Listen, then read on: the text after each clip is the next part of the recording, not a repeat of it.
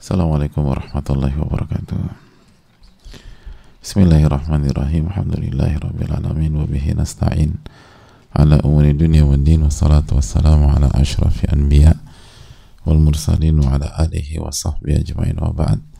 Allahumma inna nas'aluka ilman nafi'a Wa na'udzubika min ilmin la yanfa' Ya Allah berikanlah kami ilmu yang bermanfaat Dan lindungilah kami dari ilmu yang tidak bermanfaat Hadirin Allah muliakan kita bersyukur kepada Allah Subhanahu wa taala yang telah memberikan kita taufik hidayah dan karunia-Nya sehingga kita bisa uh, kembali bertemu pada kesempatan kali ini dalam rangka bertakarrub, dalam rangka mendekatkan diri dan semoga itu yang kita dapatkan dalam majelis ini kita bukan hanya mendapatkan wawasan, bukan hanya mendapatkan teori, bukan hanya mendapatkan pandangan tapi kita juga mendapatkan posisi yang lebih strategis kedekatan dengan Allah Subhanahu wa taala dalam kehidupan kita.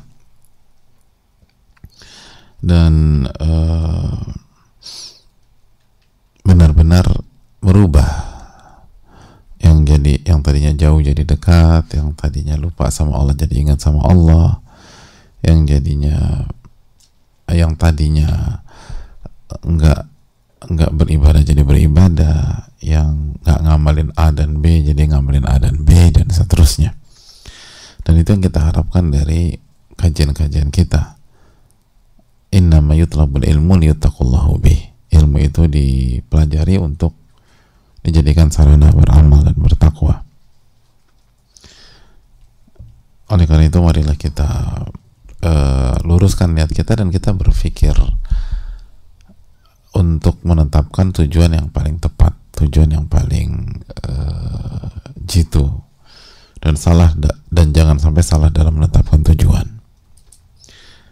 Sebagaimana kita meminta kepada Allah Subhanahu wa taala taufiknya, hidayahnya, kita juga meminta agar Allah menjaga kita semua, orang-orang yang kita cintai, keluarga kita, orang tua kita, guru-guru kita, ulama-ulama kita, dan umat di mana pun berada, khususnya terzolimi di Palestina, di berbagai macam tempat yang lain. Semoga Allah Subhanahu wa taala memberikan taufiknya kepada kita dan mereka menolong mereka, membantu mereka. Memberikan pahala yang besar untuk mereka. Menjaga hati dan keistiqomahan mereka. Semoga Allah Subhanahu wa taala memberikan husnul khatimah bagi yang wafat di antara mereka dan semoga Allah memberikan kebahagiaan di dunia dan akhirat untuk kita dan mereka amin ya rabbal alamin Hadirin Allah muliakan kembali bersama Al-Allama Ibn Al-Qayyim dalam Al-Wabil Sayyib. Dan kita sedang membahas tentang uh, kemarin kita bahas tentang tipu daya syaitan yang bukan hanya berusaha menggagalkan kita untuk sholat, untuk beribadah, untuk mengingat Allah tapi juga ketika dia gagal membuat kita meninggalkan sholat ketika syaitan gagal membuat kita malas beribadah ketika syaitan gagal membuat kita tidak sholat subuh atau gagal membuat kita tidur bablas sampai uh, siang dan lain sebagainya ia tidak berhenti, ia tidak putus asa, dia tetap nyerang kita hadirin dan ibu-ibu sekalian. Gimana cara nyerangnya jamaah? Dia berusaha membuat kita nggak khusyuk ketika sholat. Dia berusaha membuat kita tidak khusyuk ketika ibadah. Dia berusaha membuat kita nggak khusyuk ketika berzikir. Dia membuat kita nggak khusyuk ketika kajian gitu. Kajian tapi ngantuk gitu kajian tapi ngobrol gitu kajian tapi dari awal sampai akhir balas WA lah respon inilah lalu uh, lihat grup keluarga lah di di apa di gadgetnya. Jadi fisiknya kajian tapi nggak ada keusyuan sama sekali. Jadi hadirin Allah ini yang jadi masalah. Dan akhirnya sholat kita nggak ada nggak membuat kita berubah. Zikir kita nggak membuat kita berubah. Kajian-kajian kita nggak membuat kita berubah Kenapa demikian? Karena para ulama seperti Al-Allamah Ibnu Qayyim rahimahullah mengatakan, "Fa inna salata innama tukaffiru sayyi'ati man adda haqqaha." Sesungguhnya sholat itu menggugurkan dosa-dosa orang yang ketika sholat menunaikan hak-hak sholat gitu loh. Bukan hanya sekedar sholat, tapi ketika sholat ia menunaikan hak-hak sholat wa akmala khusyu'aha dan dia khusyuk dan dia sempurnakan kehusyuannya. Jadi dia bukan hanya sholat, dia bukan hanya ruku, dia bukan hanya sujud, tapi dia juga khusyuk ketika sujud. Hadirin. Dia khusyuk ketika ruku. Dia khusyuk ketika duduk di antara dua sujud. Dia khusyuk ketika i'tidal dia khusyuk ketika tasyahud awal atau tasyahud akhir. Khusyuk dia. Nah orang yang khusyuk itulah yang akan mendapatkan penghapusan dosa gitu loh. Waqafa baina yadayillahi ta'ala biqalbihi wa qalibihi. Dan uh, hadirin Allah muliakan siapa siapa apa apalagi kriteria orang yang dosa-dosanya diampuni ketika sholat? Orang yang sholat menghadap Allah dengan hatinya bukan hanya dengan fisiknya tapi dengan hatinya hatinya juga ikut hadir. Bukan hanya fisik saja. Bukan hanya tubuh saja tapi hati pun juga terlibat. Fahadha idan sarfa minha wajada khiffatan min nafsihi. Wa ahsa bi athqalin qad anhu. Nah orang seperti ini yang yang menunaikan hak sholat, yang khusyuk ketika sholat, yang sholat itu pakai hati, bukan hanya pakai lisan, bukan hanya pakai gerakan, tapi juga pakai hati. Mereka lah orang-orang yang ketika selesai dari sholat mereka, jadi ketika uh, selesai dari sholatnya ia akan mendapatkan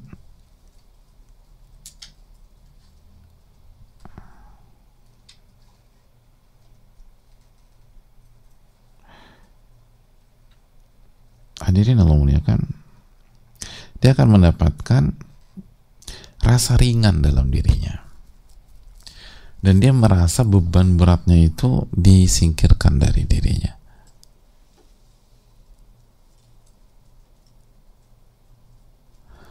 Kalau di buku terjemahan IBP dibilang apa sih? Hmm? Dia akan merasa فهذا إذا انصرف منها وجد خفة من نفسه wa hasabi athqalin qad wudi'at anhu itu terjemahan seperti inilah paham berpaling atau selesai sholat ia akan mendapatkan kesembronoan ah ah mana kesembuhan oh ya ya ya ya bukan bukan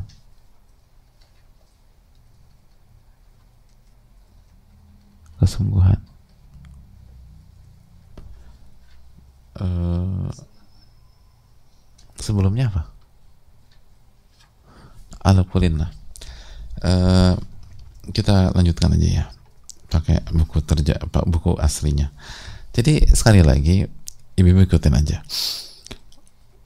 Jadi orang yang yang sholat dengan menaikkan hak sholat sholat dengan khusyuk sholat dengan dengan uh, dengan tumak nina. Lalu dihadirkan hatinya.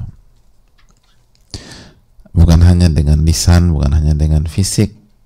Nah orang seperti ini tuh setelah habis sholat enteng ibu, enteng gitu hatinya tuh enak gitu. Yang tadinya kok sesek ya hatiku tuh Pak Ustadz.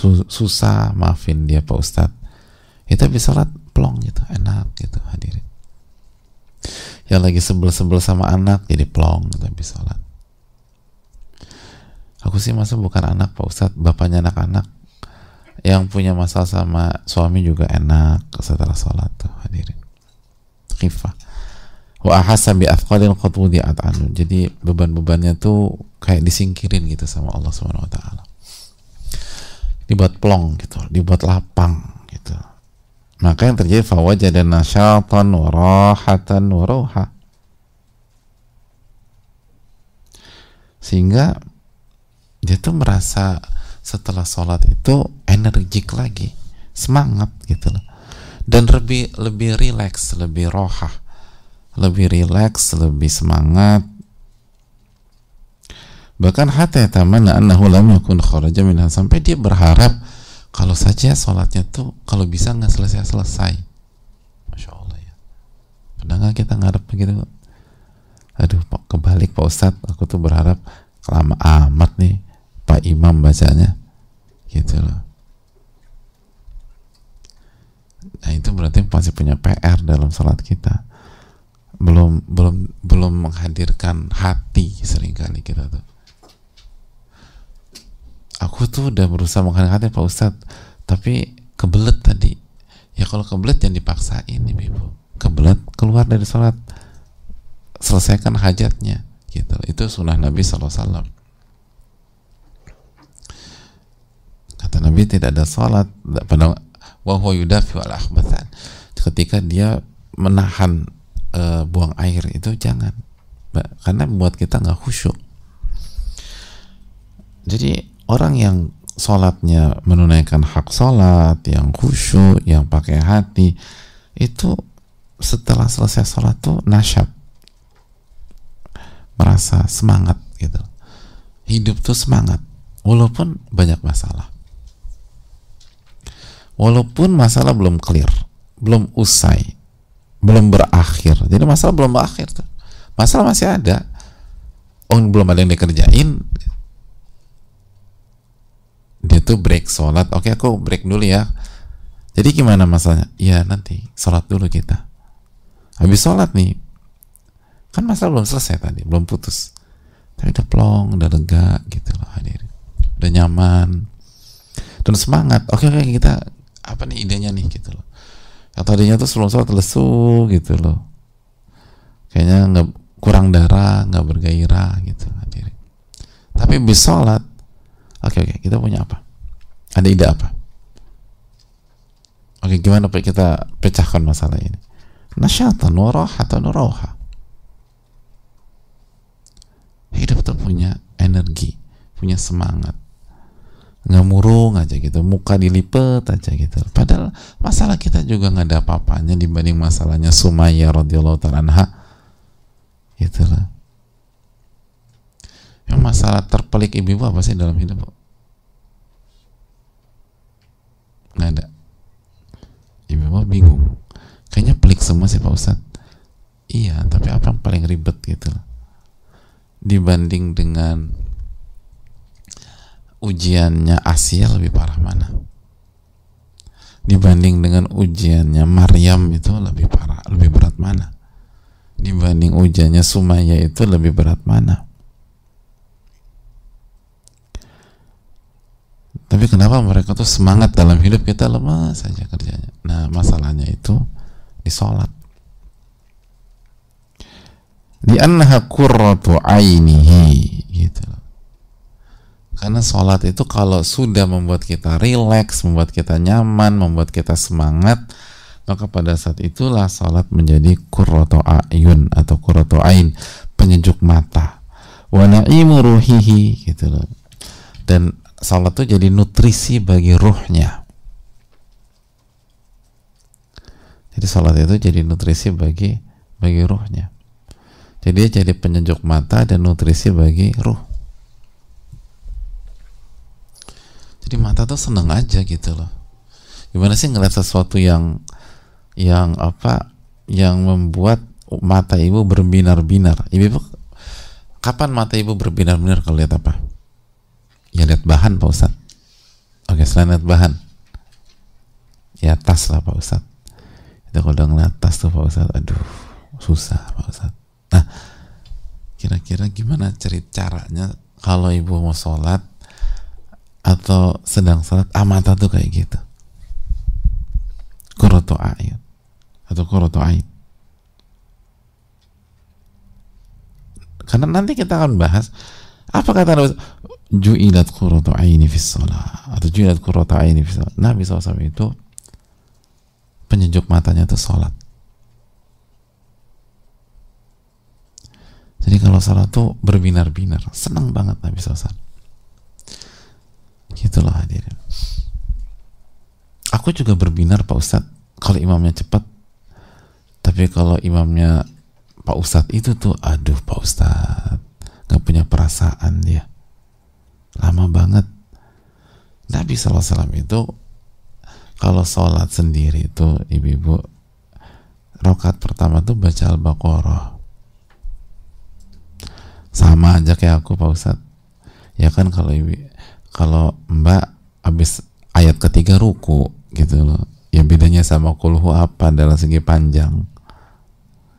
Nabi SAW itu sampai selesai Al-Baqarah. Sampai selesai Al-Baqarah. Terus lanjut lagi An-Nisa sampai selesai. Lalu lanjut lagi Ali Imran sampai selesai. Dan itu mata berbinar. Nah itu ibu lah. Mata berbinar. Kita jangankan selesai Al-Baqarah. Wong setengah juz aja sujud nggak bangun-bangun itu Mbak Fulana di sampingku khusyuk banget sujudnya ya. Ini imamnya udah tahiyat akhirnya masih sujud. Eh imamnya salam masih tetap sujud ibu. Ternyata mbak Fulan ini ketiduran. Nah ini kan ada perbedaan yang sangat signifikan ya ibu-ibu sekalian antara sholatnya Rasulullah SAW dan sholatnya kita. Kalau sholat Nabi SAW tuh itu tadi buat mata berbinar. Dan ruh itu dapat nutrisi. Wanaim ruh gitu. Anda dapat kenikmatan ruh itu. Jadi uh, ruh itu dapat dapat kenikmatan. Wa jannatu qalbihi dan ini surga hati. Surga dunia itu salat hadirin. Nah itu. Kalau tanya surga dunia itu apa pos ah salat salah saya salat itu surga dunia. Karena orang beriman tuh pas salat tuh nyaman gitu hadirin. Nah, coba kita tanya diri kita udah sampai situ belum? Wa mustarahuhu fi dunia dan sholat itu relaksasinya ketika di dunia itu. Mustarah itu pada saat dia relax atau tempat dia beristirahat gitu loh ibu nah itu jadi kalau ibu punya cottage di sebuah apa di sebuah pantai yang keren banget, yang cozy banget, yang pokoknya kalau ibu-ibu ke sana tuh relax gitu. Lagi penat-penat, ah, saya mau ke cottage itu atau ke villa di sebuah gunung. Um, itu lokasinya tuh strategis, cozy banget, hijau. Di tengah-tengah perkebunan teh misalnya uh, uh, udaranya sejuk, segar, fresh. Dan ketika ibu-ibu ke sana itu benar-benar relax. Nah kira-kira itulah sholat bagi orang-orang beriman itu nggak kaleng-kaleng ibu nah coba kita evaluasi sholat kita udah begitu belum? Mustarahuhu fi dunia pernah capek hati nggak ibu?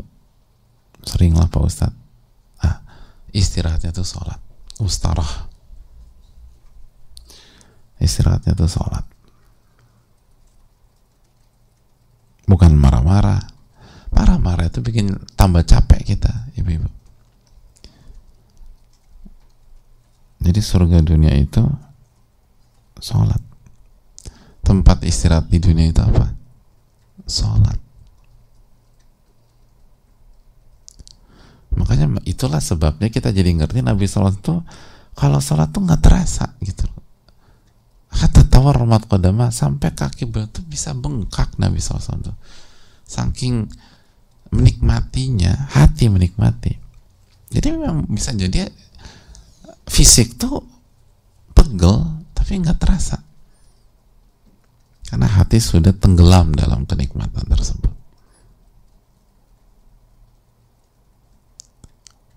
Hati itu menikmati. Itu hadirin. فلا يزال كأنه في سجن وضيق حتى يدخل fiha فيستريح fi biha la minha. Ah, itu. Ini berat loh ibu. Tapi memang harus kita pelajari ini biar kita jadi bahan evaluasi. Jadi orang-orang beriman itu kata para ulama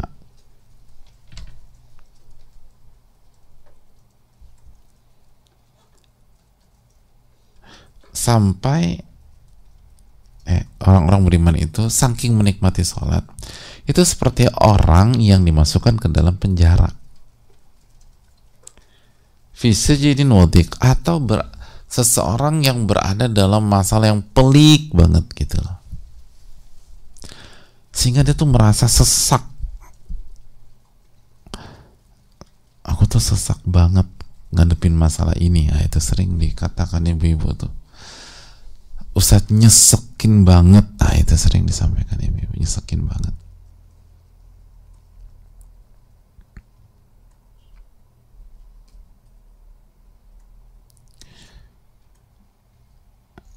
nah hadirin Allah muliakan. Nah orang-orang yang nggak sholat kayak begitu nyesek hidupnya tuh. Kayak di penjara. Hatta fiha. Dan perasaan itu menyertai seseorang sampai dia sholat dan masuk ke dalam sholatnya itu. Begitu dia masuk dalam sholatnya faistarihu biha.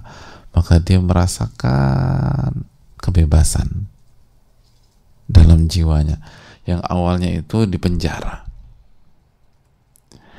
Yang awalnya itu nyesek. Begitu masuk dalam salat dia kayak berada di alam bebas. Hidupnya dan hatinya sehingga dia bisa beristirahat dari seluruh beban dan musibah-musibah yang dialami. Faistarihu minha. Eh, faistarihu biha. Jadi orang-orang beriman tuh ketika lagi penat, lagi capek, aduh, kapan ya waktu sholat gitu hadirin? Aduh, aku nih, aku baru dapat berita yang benar-benar nguji imanku banget nih. Tuh, udah waktu sholat zuhur masih lama lagi, masih empat jam lagi. Jadi nggak sabar. Pengen segera istirahat. Mbak oke. okay, tapi mbak masih bisa sholat duha kok. Oh masih bisa sholat duha? Bisa mbak. Alhamdulillah aku mau sholat dulu lah. Gitu.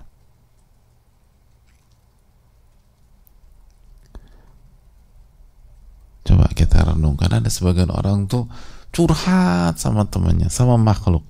Sampai lupa udah mau masuk waktu maghrib dan belum sholat asar. Cerita terus.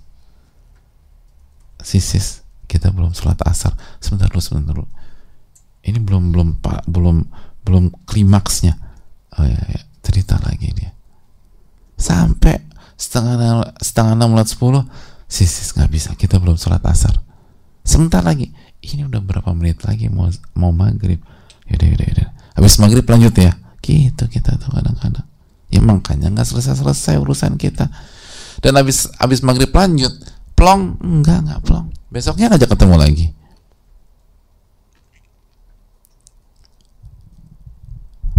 Kenapa?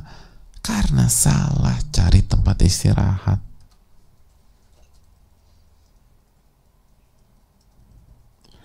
Harusnya yang jadi tempat istirahat itu sholat ibadah berzikir. Faistarihu biha wala minha. Ah, ini menarik jadi sholat itu mari kita lihat sholat itu adalah tempat kita beristirahat. Bukan sebaliknya.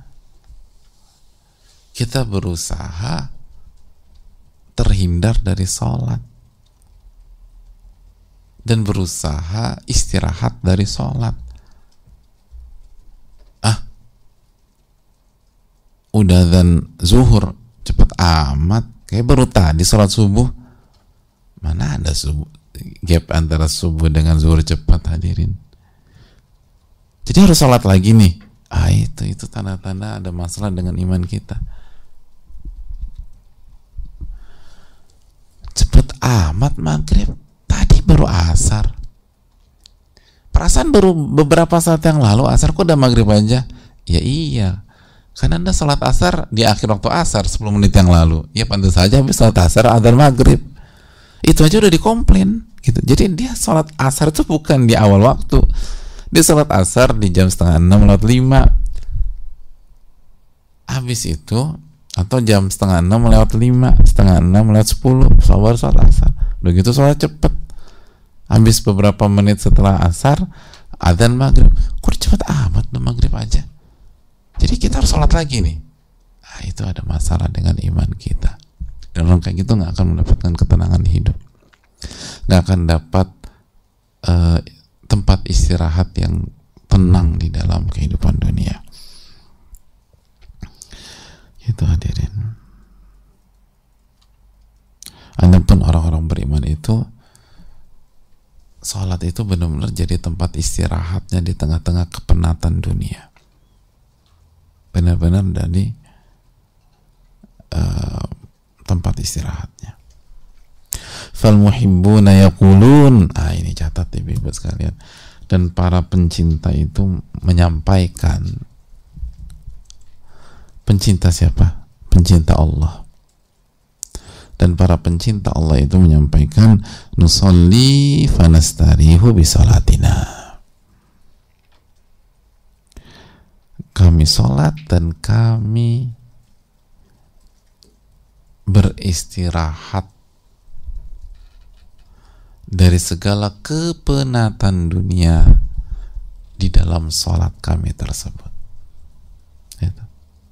Jadi kami sholat dan kami beristirahat dalam sholat kami dari segala kepenatan dan kesibukan dunia. Itu kaidah. Dan mari kita tanya diri kita, sudahkah kita berada di level itu? Kami mengerjakan sholat dan di saat kami sholat kami sebenarnya sedang istirahat dari segala kepenatan dunia, hiruk pikuk dunia, tekanan-tekanan dunia, coba cobaan dan ujian-ujian dunia. Di situlah kami mendapatkan istirahat yang sejati dan hakiki. Sebagaimana Rasulullah SAW sebagai pemimpin kita, uswah hasanah kita, teladan kita, Rasulullah SAW Wasallam. Beliau bersabda ya Bilal arih Nabi Salah wahai Bilal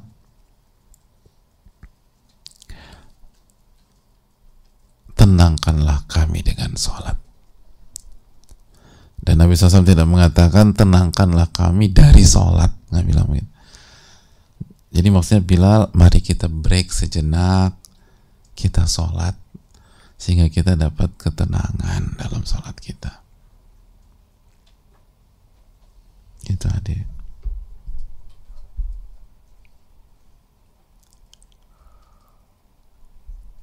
itulah. Beda ya. Makanya kan kata Nabi SAW para nabi itu persis seperti hadis ini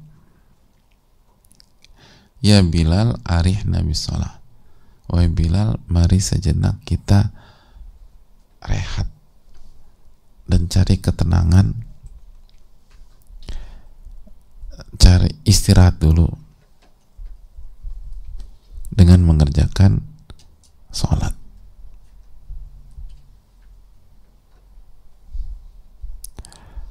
Para nabi itu hadirin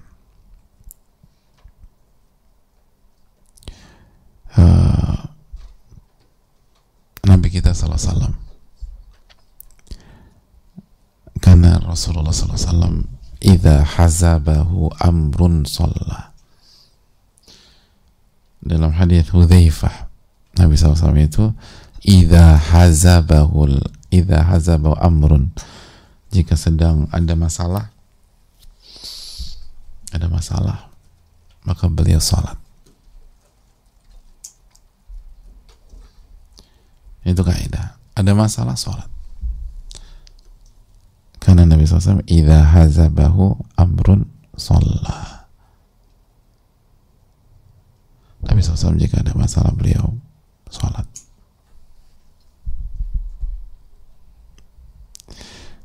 Ini yang bisa perlu kita renungkan. Semoga bermanfaat. Kita buka sesi tanya jawab, sesi diskusi sejenak. Wassalamualaikum.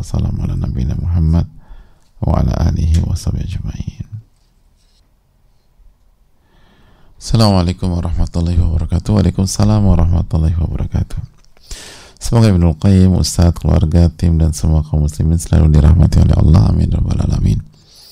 Dan saudara kita di Gaza diberikan kemenangan, iman dan hati yang kokoh serta husnul khotimah bagi yang wafat dan diberikan kesembuhan bagi siapa saja yang sedang sakit. Amin ya rabbal alamin wa iyyakum dan semoga Allah menjaga mereka dan kita semua.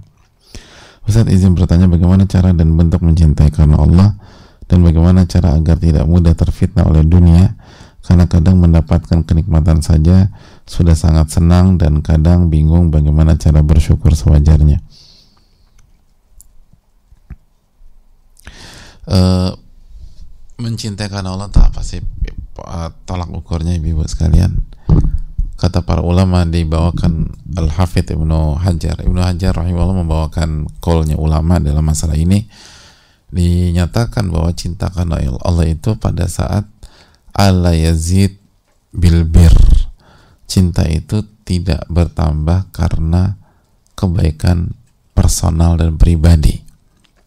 Walayan khus bil jafa dan tidak berkurang karena sikap negatif secara pribadi. Jadi kalau ibu-ibu mencintai uh, siapa? Mencintai suami ya karena Allah ya. Maka parameternya adalah ketaatan suami kepada Allah. Bukan perlakuan suami kepada kita. Sebatas suami perlakuannya nggak oke okay kepada kita, itu nggak mengurangi cinta kita karena parameternya itu hubungan suami dengan Allah. Bukan sebatas sikap suami kepada kita. Begitu juga dengan sahabat dan lain-lain. Allah taala bisa.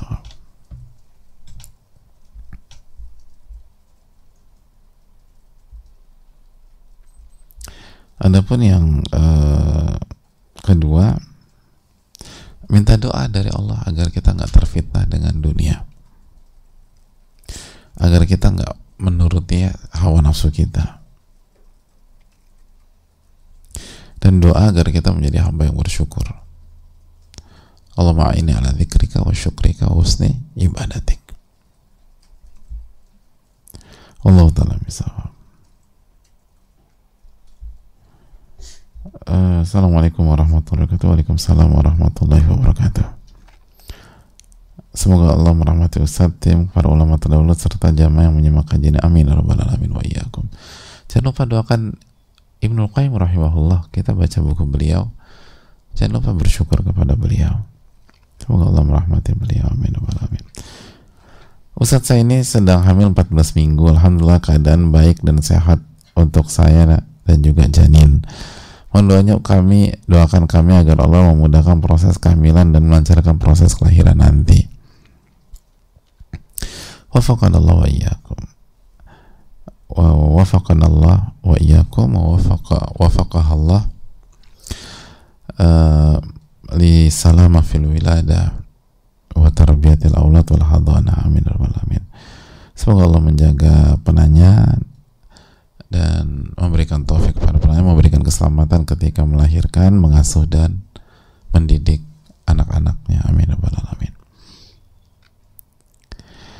Izin bertanya Ustaz, apakah memiliki suami dan anak juga termasuk dalam surga dunia? Apa kiat untuk saya sebagai berumah tangga agar saya tetap istiqomah di jalan Allah tapi juga tetap melaksanakan tugas dan kewajiban di rumah tangga? Terkadang saya mengalami futur terutama untuk sholat, baca Quran, zikir karena badan mulai lelah setelah selesai mengurus rumah terkadang sholat pun hampir sering terkadang saya saya terkadang saya mengalami futur terutama untuk sholat baca Quran dan juga zikir.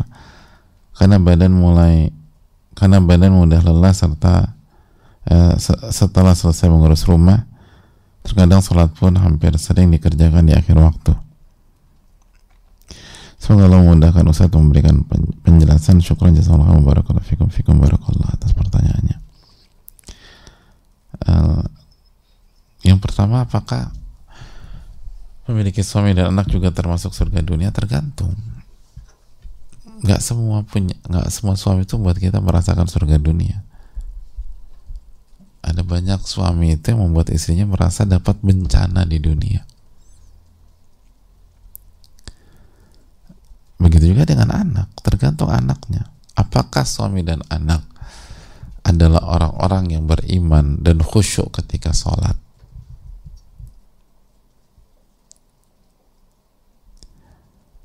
uh, atau anak-anak dan atau suami dan anak-anak orang-orang yang tidak khusyuk dalam sholat. Kalau anak-anak dan suami itu orang-orang yang khusyuk dalam sholat yang imannya baik beribadah kepada Allah Subhanahu Wa Taala insya Allah mereka ada salah satu surga dunia. Tapi kalau suami kita tidak mendekat kepada Allah. Anak-anak nggak mendekat kepada Allah. Maka itu bukan surga dunia. Dan kita tersiksa hadirin. Kecuali kalau kita kembali kepada Allah Subhanahu wa taala.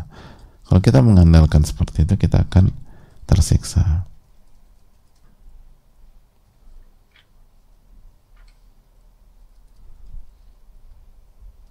Assalamualaikum warahmatullahi wabarakatuh. Waalaikumsalam warahmatullahi wabarakatuh. Semoga Allah merahmati Ibnu Qayyim Para ulama, ustadz, keluarga, serta umat muslim di mana pun berada. Amin wa iyakum Begitu juga yang bertanya.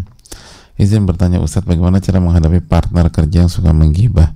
Karena saat ini saya bekerja hanya berdua dengan dia dalam satu ruangan di, di sisi di sisi hanya berdua dengan dia dalam satu ruangan. Di sisi dia atasan saya di sisi dia. Ini partner apa atasan? Di sisi dia maksudnya. Jazallah khair satu sekali lagi gibah adalah dosa besar. Dan gibah itu makan bangkai saudara kita. Dan gibah akan membuat kita bangkrut. Maka bersikap tegaslah tapi santun dalam masalah ini. Harus tegas kalau ada partner kita ngambilin uang kita sehari satu juta kira-kira kita akan diam aja nggak? Giba itu akan ngambilin pahala kita di hari kiamat. Dan itu lebih parah daripada kehilangan satu juta per hari. Apalagi kita-kita ini yang baru kemarin bertaubat, berhijrah, amal sedikit, udah amal kita sedikit diambil pula di hari kiamat. Terus mau ngapain nanti? Jadi tegas aja mohon maaf saya nggak mau dengar. Tapi tetap baik tetap santun. Mohon maaf kita bisa ganti pembicaraan lain. Mohon maaf itu tidak saya nggak saya nggak dengar. Dosa saya, saya udah banyak. Mungkin saya lebih buruk daripada orang yang kamu ceritakan. Buat apa saya bicara dengar hal-hal demikian jadi tegaslah dalam saya dan dan tetap baik, tetap santun dan minta pertolongan kepada Allah dan harus tegas. Salah satu yang membuat gibah itu terjadi adalah pendengarnya nggak tegas. Coba kalau pendengarnya tegas, kira-kira penggibah masih nekat bicarakan aib orang nggak? Nah, kita bertiga nih, ada satu dari dua teman kita bicarakan aib orang kita dengan teman kita yang lain tegas mohon maaf saya nggak mau. Begitu tapi kita tinggal. Kira-kira dia masih ngomong sendiri nggak? Kan enggak lah. Jadi ini salah satu penyebabnya adalah pendengar nggak tegas. Dan akhirnya apa? Semuanya kena dosa gibah nanti. Tegas mohon maaf jangan bicara ini. Saya nggak mau ada pembicaraan seperti ini ini makan bangkai saudara keracunan nanti hati kita dan seterusnya semoga Allah memberikan taufik dan banyak doa kepada Allah Subhanahu wa taala tapi saya rasa cukup sampai di sini Ibu sekalian. Semoga bermanfaat dan semoga Allah memberikan taufik kepada kita untuk mendapatkan ilmu nafi. Subhanakallahumma wa bihamdika la ilaha illa anta astaghfiruka wa atubu ilaik. Assalamualaikum warahmatullahi wabarakatuh. Syukran.